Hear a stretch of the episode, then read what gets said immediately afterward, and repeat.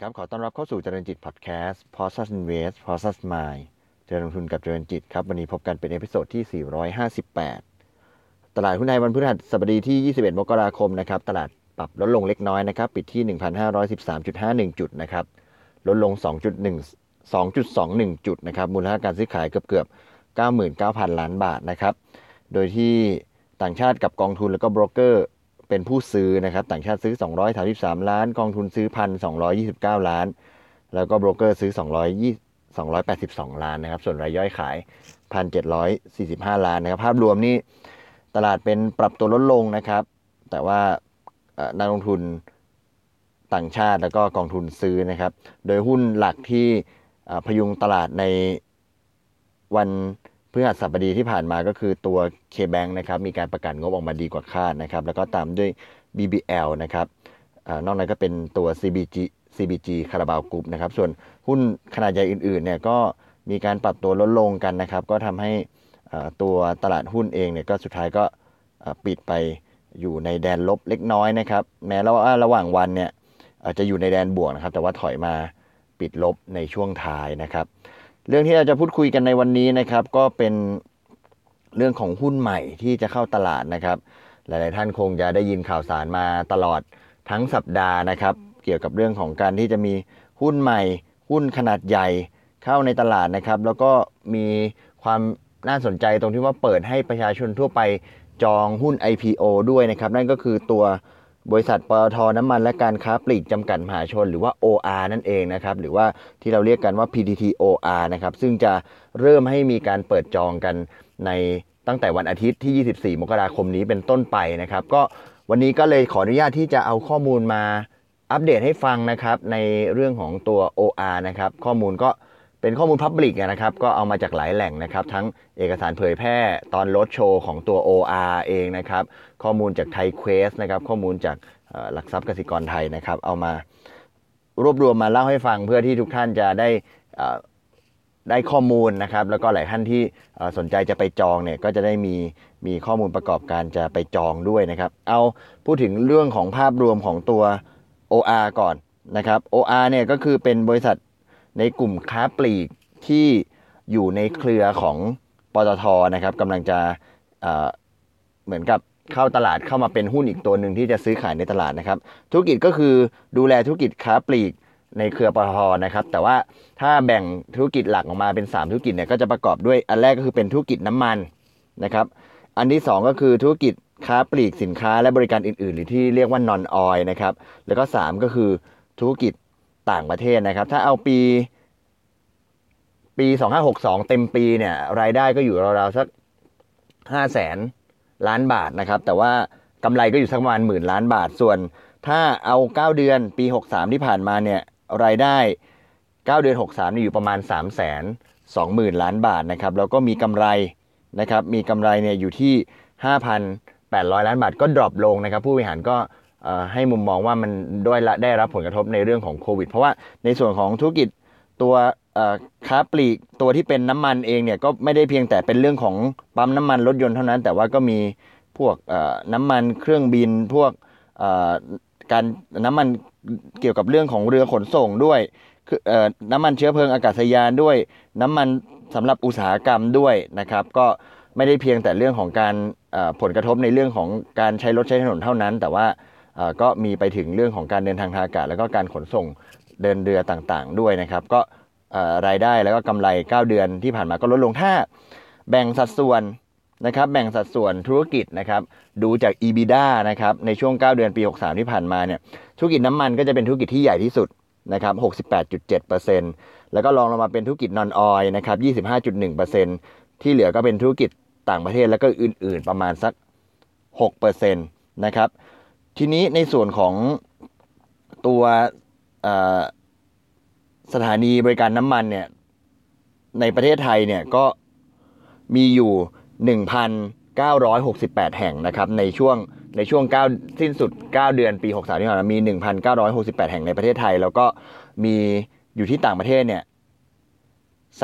329แห่งนะครับถ้าพูดถึงตัว Cafe Amazon ที่เป็นร้านกาแฟที่ทุกท่านรู้จักคุ้นเคยกันดีนะครับก็เป็นธุรกิจของ OR เหมือนกัน ร้านกาแฟ Amazon ในประเทศไทยเนี่ย9เดือนปี63มี 3,168 แห่งนะครับแล้วก็มีที่ต่างประเทศ272แห่งนะครับถือว่าเป็นหนึ่งในแบรนด์ร้านกาแฟที่ใหญ่ที่สุดในโลกถ้านับจากจำนวนสาขาเนี่ยถือว่าเป็นอันดับ6ของโลกนะครับโดยที่ในช่วงปี62ที่ผ่านมาเนี่ยขายไป285ล้านแก้วส่วน9เดือนปี63ที่ผ่านมาขายได้215ล้านแก้วคือถ้าพูดในแง่ของเรื่องของธุรกิจสถานีบริการน้ำมันก็เป็นอันดับ1ในประเทศไทยในเรื่องของยอดขายก็เป็นอันดับ1ในประเทศไทยส่วนเรื่องของตัวกาแฟนะครับตัวกาแฟเองก็ถ้าพิจารณาจากเรื่องของรายได้แล้วก็จำนวนแก้วที่จำหน่ายเนี่ยก็เป็นอันดับ1เช่นเดียวกันนะครับแล้วก็ถ้าพูดถึงระดับโลกก็อยู่อันดับ6นะครับตัวจุดเด่นในการลงทุนของ OR เนี่ยทาง OR เขาได้โรดโชว์เอาไว้เขาพูดถึงไว้ประมาณสัก7หัวข้อนะครับหัวข้อแรกก็คือประเด็นแรกก็คือเป็นผู้ประกอบการธุรกิจค้าปลีกชั้นนำในสถานีบริการน้ำมันนะครับภายใต้แบรนด์ PTT Station นะครับแล้วก็มีการให้บริการที่ครบวงจร นี้เราคุ้นเคยกันดีนะครับตัวสถานีบริการน้ำมันของ PTT Station ไม่ว่าจะเป็นในกรุงเทพหรือว่าเวลาเดินทางไปต่างจังหวัดเราเห็นตัวสถานีบริการน้ำมันค่อนข้างชัดเจนอยู่แล้วนะครับแล้วก็อีกอันนึงเป็นผู้นำในการประเด็นถัดมาเนี่ยเป็นผู้นำในการจัดจำหน่ายน้ำมันเชื้อเพลิงในประเทศไทยนะครับรองรับการเติบโตของอุปสงค์น้ำมันคือบางทีเราไปนึกถึงว่า OR เนี่ยเฉพาะตัวปั๊มน้ำมันปตท.ก็ไม่ใช่อย่างเดียวนะครับจริงๆขายนอกเหนือจากการขายปลีกตัวน้ำมันเชื้อเพลิงนั้นเนี่ยก็มีการขายน้ำมันเชื้อเพลิงอื่นๆด้วยไม่ว่าจะเป็นพวกก๊าซ LPG นะครับ LPG ในอุตสาหกรรมแล้วก็ภาคครัวเรือนนะครับตัวปิโตรเลียมเหลวก็คือ LPG นั่นเองนะครับตัวน้ำมันอากาศยานนะครับน้ำมันเจ็ตนะครับน้ำมันเตาสำหรับการเดินเรือนะครับแล้วก็น้ำมันเตาสำหรับภาคอุตสาหกรรมนะครับแล้วก็น้ำมันธุรกิจน้ำมันหล่อลื่นแล้วก็ตัวยางมะตอยก็มีนะครับแต่ว่าถ้าเกิดพูดถึงตัวอย่างยกตัวอย่างเช่นตัว LPG เนี่ยก็สัดส่วนครองmarket share ประมาณ 50% น้ำมันเจ็ตก็ประมาณสัก 50% นะครับน้ำมันเตาสำหรับเรือขนส่งเนี่ยกว่า 75% นะครับแล้วก็น้ำมันเตาอุตสาหกรรมก็กว่า 55% แล้วก็ถ้าน้ำมันหล่อลื่นก็ครองmarket share 31% แล้วก็ยางมะตอยเนี่ยเราทัก 17% นะครับในส่วนของประเด็นถัดมานะครับก็มีสาขาระบบการจัดเก็บจัดส่งกระจายผลิตภัณฑ์เนี่ยไปทั่วประเทศนะครับอันนี้ก็แน่นอนปตท.เองก็มีตัว OI เองก็มีเครือข่ายอยู่ทั่วประเทศทั้งในแง่ของตัวสถานีบริการแล้วก็เรื่องของคลังจัดเก็บน้ำมันแล้วก็การขนส่งนะครับประเด็นถัดมานะครับประเด็นการลงทุนถัดมาที่น่าสนใจก็คือว่ามีการเติบโตอย่างแข็งแกร่งของธุรกิจ Non Oil นะครับตัว Non Oil เนี่ยมีการเติบโตอย่างต่อเนื่องนะครับในช่วงตั้งแต่ปี60ถึงปี63ที่ผ่านมาเนี่ยมีสามารถขยายร้านกาแฟตัว Cafe Amazon เนี่ยขึ้นมาอย่างต่อเนื่องนะครับสามารถมีสาขาเนี่ยขยับขึ้นมาอย่างต่อเนื่องจากระดับ 1,400 สาขาเนี่ยขึ้นมาเป็น 1,900 สาขาสำหรับตัวสาขาในสถานีบริการน้ำมันนะครับแล้วก็มีการไปเติบโตนอกสถานีบริการน้ำมันด้วยจากระดับ500สาขาเนี่ยขึ้นมาเป็นระดับ 1,200 สาขาเพราะฉะนั้นตอนหลังเนี่ย Cafe Amazon เองเนี่ยไม่ได้มีแค่อยู่ในสาขาในปั๊มน้ำมันเท่านั้นและไปอยู่ข้างนอกแล้วซึ่งล่าสุดเนี่ยก็คือสาขาในสถานีบริการน้ำมันอยู่ระดับ 1,900 ส่วนนอกสถานีบริการน้ำมันเนี่ยระดับ 1,200 สาขานะครับก็อย่างที่ได้เรียนนะครับเป็นอันดับ6ในแบรนด์กาแฟที่ใหญ่ที่สุดในโลกนะครับเมื่อพิจารณาจากจำนวนสาขานะครับส่วนถ้านับจากรายได้เนี่ยอยู่อันดับ12ของโลกนะครับสำหรับตัว Cafe Amazon นะครับนอกจากนี้เนี่ยก็มีการไปเติบโตในต่างประเทศด้วยนะครับทั้งในธุรกิจน้ำมันแล้วก็ธุรกิจ Non Oil นะครับไม่ว่าจะเป็นประเทศฟิลิปปินส์กัมพูชาแล้วก็ลาวนะครับที่สามารถดำเนินธุรกิจมีรากฐานที่มั่นคงนะครับแล้วก็ถัดมาเนี่ยก็เป็นเรื่องของตัว OR เนี่ยก็เป็นแกนนำของกลุ่มปตท.ในการดำเนินธุรกิจแล้วก็รวมถึงธุรกิจค้าปลีกด้วยนะครับกปตท.ยังคงเป็นผู้ถือหุ้นใหญ่นะครับแม้ว่าจะเอามาเข้าตลาดแล้วก็ตามแล้วก็สุดท้ายก็บริษัทก็ชูในเรื่องของประเด็นว่าผู้บริหารเนี่ยมีประสบการณ์แล้วก็มีในเรื่องของให้ความสำคัญในเรื่องของสิ่งแวดล้อมสังคมแล้วก็ตัว ธรรมาภิบาลนะครับตัวปตท.เองเนี่ยตอนนี้เนี่ยจะเอาหุ้นมาตัว OR เองเนี่ยจะมาทำ IPO นะครับจะเอาหุ้นมาทำ IPO เข้าในตลาดหลักทรัพย์เนี่ยนะครับก็จะ IPO ทั้งหมดสัดส่วนเนี่ย 19.9% นะครับคิดเป็นจำนวนหุ้นที่เสนอขายเนี่ย 2,610 ล้านหุ้นนะครับโดยแบ่งสัดส่วนเนี่ยก็จะแบ่งสัดส่วนเป็นผู้ถือหุ้นปตท.นะครับกลุ่มที่ได้รับการจัดสรรหุ้นก็คือจะมีส่วนของผู้ถือหุ้นปตท.เดิมนะครับได้รับการจัดสรรหุ้น OR เนี่ย300ล้านหุ้นนะครับแล้วก็แบ่งเป็นผู้ซื้อในประเทศเนี่ย 71% เนี่ยหรือว่า 1,860 ล้านหุ้นแล้วก็ผู้ซื้อต่างประเทศเนี่ยอีก450ล้านหุ้นหรือ 17.2% ทีนี้ถ้าลงมาดูในประเทศเนี่ยใน 1,860 ล้านหุ้นเนี่ยถูกแบ่งไปให้ผู้ลงทุนสถาบันแล้ว 1,264 ล้านหุ้นจะมีผู้ถือหุ้นรายย่อยนะครับที่สามารถจองซื้อได้ในประเทศเนี่ย595 ล้านหุ้นนะครับในส่วนของการจัดจำหน่ายให้กับผู้ถือหุ้นรายย่อยในประเทศเนี่ยไม่มีการจัดจำหน่ายผ่านโบรกเกอร์นะครับจะจัดจำหน่ายผ่านธนาคารพาณิชย์3แห่งเท่านั้นก็คือกสิกรไทยธนาคารกรุงเทพแล้วก็ธนาคารกรุงไทยนะครับคือคนจองเนี่ยไม่มีการจัดสรรผ่านโบรกเกอร์ไปจัดสรรผ่านทางธนาคารพาณิชย์ทั้งหมดนะครับส่วนผู้จองซื้อในประเทศเนี่ยก็450ล้านหุ้นนะครับทีนี้ถ้าพูดถึงว่าผู้ถือหุ้นที่มาซื้อเนี่ยถ้าเกิดเป็นในประเทศเนี่ยผู้ที่ได้รับการจัดสรรไปมากสุดเนี่ยกองทุนเนี่ยจากทั้งหมด 1,264 ล้านหุ้นเนี่ยเป็นมีบลจ3บลจใหญ่ที่ได้รับการจัดสรรไปมากที่สุดนะครับบลจไทยพาณิชย์ได้ไป239ล้านหุ้นบลจบัวหลวงได้ไป 143.5 ล้านหุ้นแล้วก็บลจกสิกรไทยเนี่ยได้ไป 143.5 ล้านหุ้นเช่นกันส่วนต่างประเทศเนี่ยก็ที่ได้รับไปมากที่สุดก็คือ GIC Private Limited นะครับอันนี้ถ้าจำไม่ผิดนี่น่าจะเป็นของสิงคโปร์นะครับก็ได้ไป215ล้านหุ้นนะครับถ้าตรงนี้เนี่ยราคาที่เสนอขายในปัจจุบันเนี่ยกำหนดกรอบไว้ที่ 16-18 บาทนะครับถ้าสุดท้ายเนี่ยราคาออกมาที่ตรงไหนเนี่ยก็กำหนดราคาเนี่ยช่วงราคาใน 16-18 บาทเพราะฉะนั้นคนที่ไปจองเนี่ยจะต้องชำระเงินในสัดส่วนในราคา18บาทไปก่อนนะครับแล้วราคาสุดท้ายออกมาเท่าไหร่เนี่ยก็ถ้าไม่ถึง18บาทก็จะมีการคืนเงินให้นะครับโดยที่คาดว่าจะรู้ราคาสุดท้ายเนี่ยว่าเป็นราคาเท่าไหร่เนี่ยก็จะอยู่ที่ช่วงวันที่3กุมภาพันธ์นะครับทีนี้ถ้าเกิดตัวปตท.เนี่ยสมมุติว่า 1,610 ล้านหุ้นเนี่ยถ้าเกิดจองซื้อในราคา18บาทเนี่ยปตท. OR เนี่ยก็จะได้เงินไปประมาณสักราวๆ 47,000 ล้านบาทเขาจะเอาไปทำอะไรบ้างนะครับวัตถุประสงค์ในการใช้เงินเนี่ยก็จะเอา 13,300 ล้านบาทเนี่ยไปขยายสถานีบริการน้ำมันนะครับแล้วก็เอาอีก 3,800 ล้านบาทเนี่ยไปขยายธุรกิจตลาดการพาณิชย์นะครับการค้าปลีกนะครับอีก 8,500 ล้านบาทไปลงทุนในคลังจัดเก็บผลิตภัณฑ์แล้วก็ศูนย์กระจายสินค้าธุรกิจน้ำมันนะครับแล้วก็อีก 9,800 ล้านบาทเนี่ยไปลงทุนในเครือข่ายร้านค้าปลีกนะครับที่เหลือเนี่ยอีก10,000 กว่าล้านบาทเนี่ยจะไปแบ่งลงทุนในส่วนของการลงทุนต่างประเทศและที่เหลือก็เอาไปใช้เป็นเงินทุนหมุนเวียนในธุรกิจหรือเอาไปชำระคืนเงินกู้ยืมนะครับตัวปตท.เองเนี่ยก็ในช่วง2ปีที่ผ่านมาในปี6162เนี่ยก็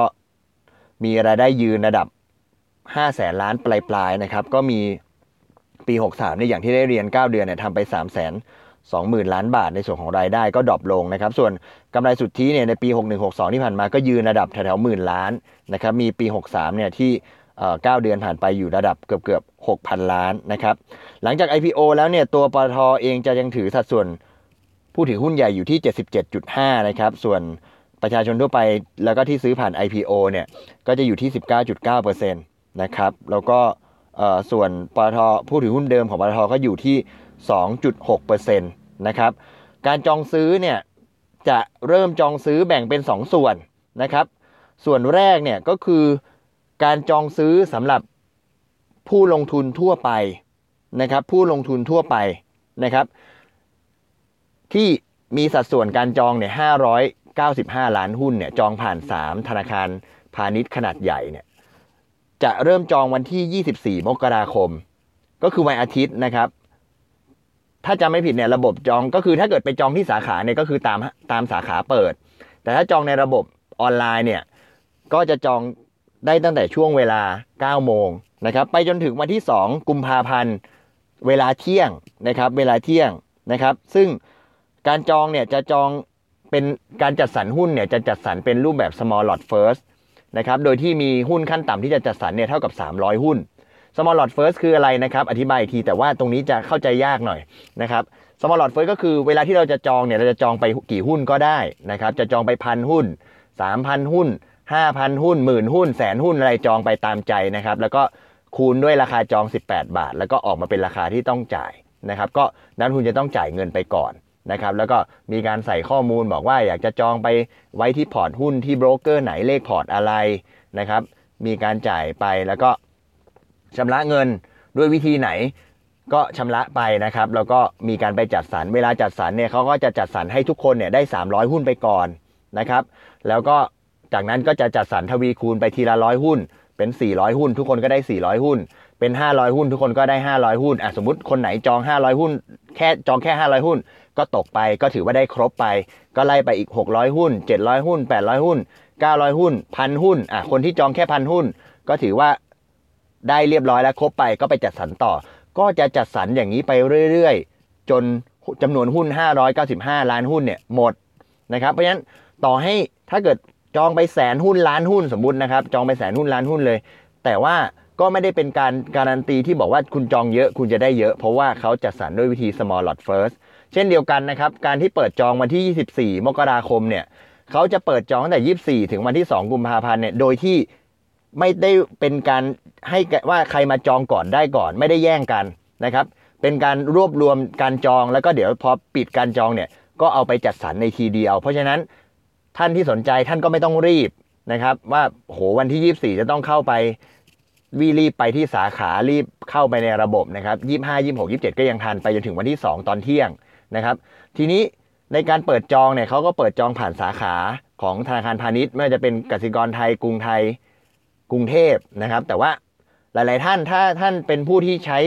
เกี่ยวกับเรื่องของออนไลน์สะดวกอยู่แล้วการจองผ่านช่องทางออนไลน์ก็สะดวกก็จะสะดวกกว่านะครับถ้า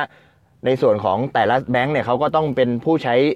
แอปพลิเคชันของแต่ละธนาคารนะครับถ้าเป็นกสิกรไทยก็เป็น K PLUS ถ้าเป็น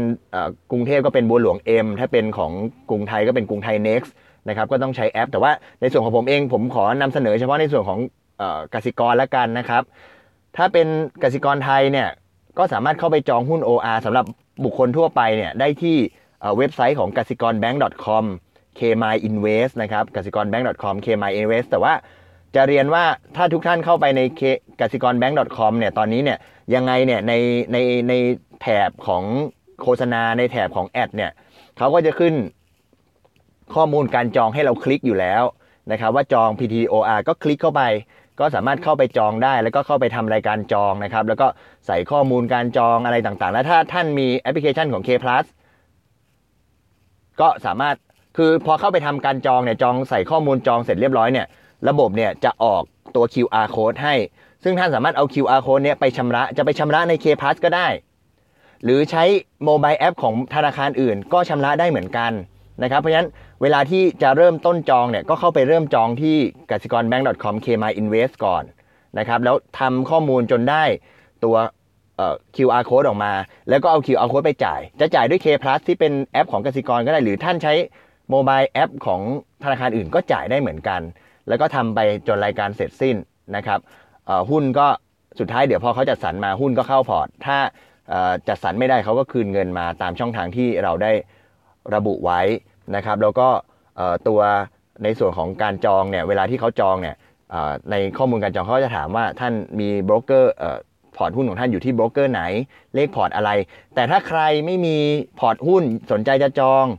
เกิดสนใจ OR อยากจะจองตอนนี้เลยก็สามารถจองได้ก็รับเป็นใบหุ้นไปนะครับก็สามารถทำได้เช่นเดียวกันเพียงแต่ว่าการรับเป็นใบหุ้นเนี่ยสุดท้ายถ้าอยากจะขายเนี่ยก็ต้องไปเปิดพอร์ตแล้วก็เอาใบหุ้นเข้าพอร์ตจึงจะได้นะครับอีกข้อนึงสำหรับผู้ที่เป็นผู้ถือหุ้นเดิมของปตท.นะครับที่ได้สิทธิ์มาผมคิดว่าตอนนี้เนี่ยท่านก็สามารถเข้าไปเช็คสิทธิ์ได้แล้วว่าท่านได้สิทธิ์ จองหุ้นปตท OR เนี่ยเท่าไหร่นะครับก็เข้าไปที่ถ้าเป็นช่องทางที่ผมแนะนำก็เข้าไปที่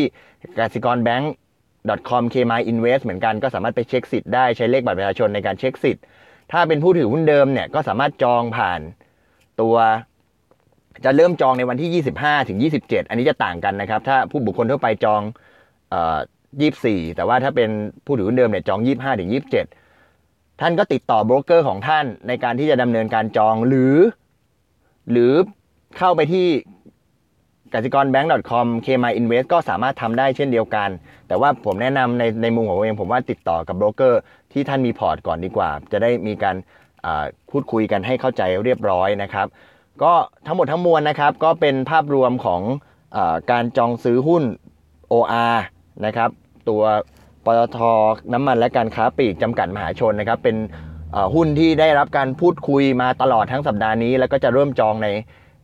วันสุดสัปดาห์นี้แล้วนะครับย้ำอีกครั้งนึงนะครับสำหรับบุคคลทั่วไปที่สนใจจะจอง PTT OR นะครับเริ่มจองวันที่24มกราคมไปจนถึงวันที่2กุมภาพันธ์นะครับแต่ว่าถ้าเกิดเป็นผู้ถือเดิมเริ่มจองวันที่15มกราคมถึง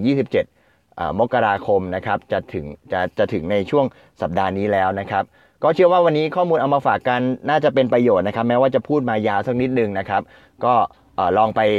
พิจารณากันดูนะครับสำหรับตัว OR ผมเชื่อว่านอกเหนือจากที่เราพูดคุยกันในพอดแคสต์แล้วจริงๆแล้วสื่อต่างๆก็มีอยู่ทั่วนะครับตัว OR เองเขาก็มีการประชาสัมพันธ์ค่อนข้างจะ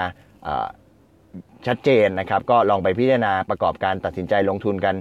ดูได้นะครับคิดว่าวันนี้ที่ผมเอามาพูดคุยก็น่าจะได้